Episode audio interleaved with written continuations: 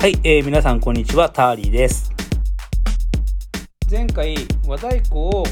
入力する際、えーなんですけども、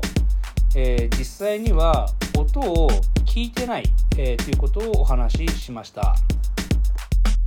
で、えーガレージバンドのその和太鼓ですね、えー面白いところは、その、えー叩く強さ、えーによってですね、えー音の大きさが微妙に変化するっていうところですね。結構芯をですね、え捉えながら叩かないとですね、音がはっきり出ないですね。ここがですね、この和太鼓のですね、え難しいところでもあり、面白いところでもあります。ページバンドはですね、実際にはアプリですので、そういった、えータッチのですね、違いっていうのは、なかなか、え区別しにくいところがあるかもしれないんですけども、え実はなぜかですね、え和太鼓のところはですね、えそこのタッチがはっきりとですね、出るっていうですね、ところがあります。ですから、え実際に、え出来上がったものを後で聞いてみると、あ、これはちゃんと叩けたなっていうところは、えしっかり音が出てますし、ここはちょっと微妙だなっていうところはですね、やっぱり音がしっかり出ていない、えーっていうところがあったりします。で、えー音がですね、しっかり出てるかなと、えー芯を捉えられてるかなっていうのは、おそらく最初叩き始めの頃には、えその感覚がですね、よくわからなかったんですけども、まあ半年ぐらい、えー実際にまあ本格的に始めたのは3ヶ月ぐらいですけども、ずっとほぼ毎日、えー叩いていますので、だんだんですね、肌感覚で、えー分かってきています。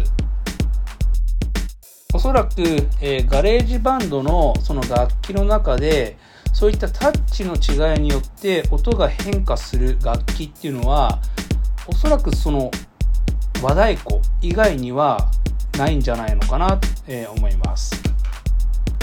それから、えー何で普段叩いてるかっていうことなんですがもちろんこれは指で叩いています。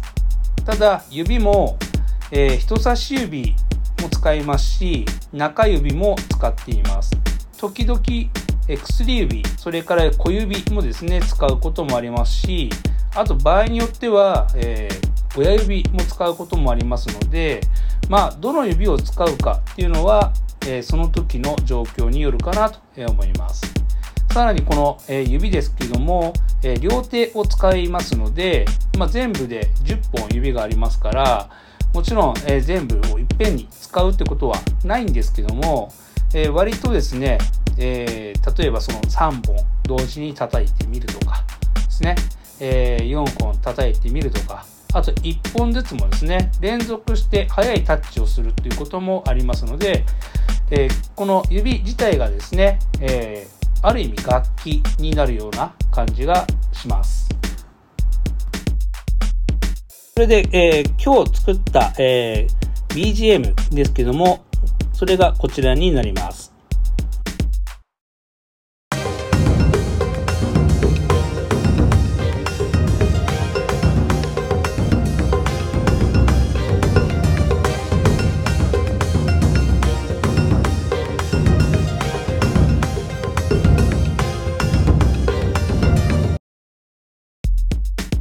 回は、えどんな感じでこの和太鼓から、え BGM へと、え変化させていくのかということをお話ししようと思います。ではここまでターリーがお送りしました。また次回よろしくお願いいたします。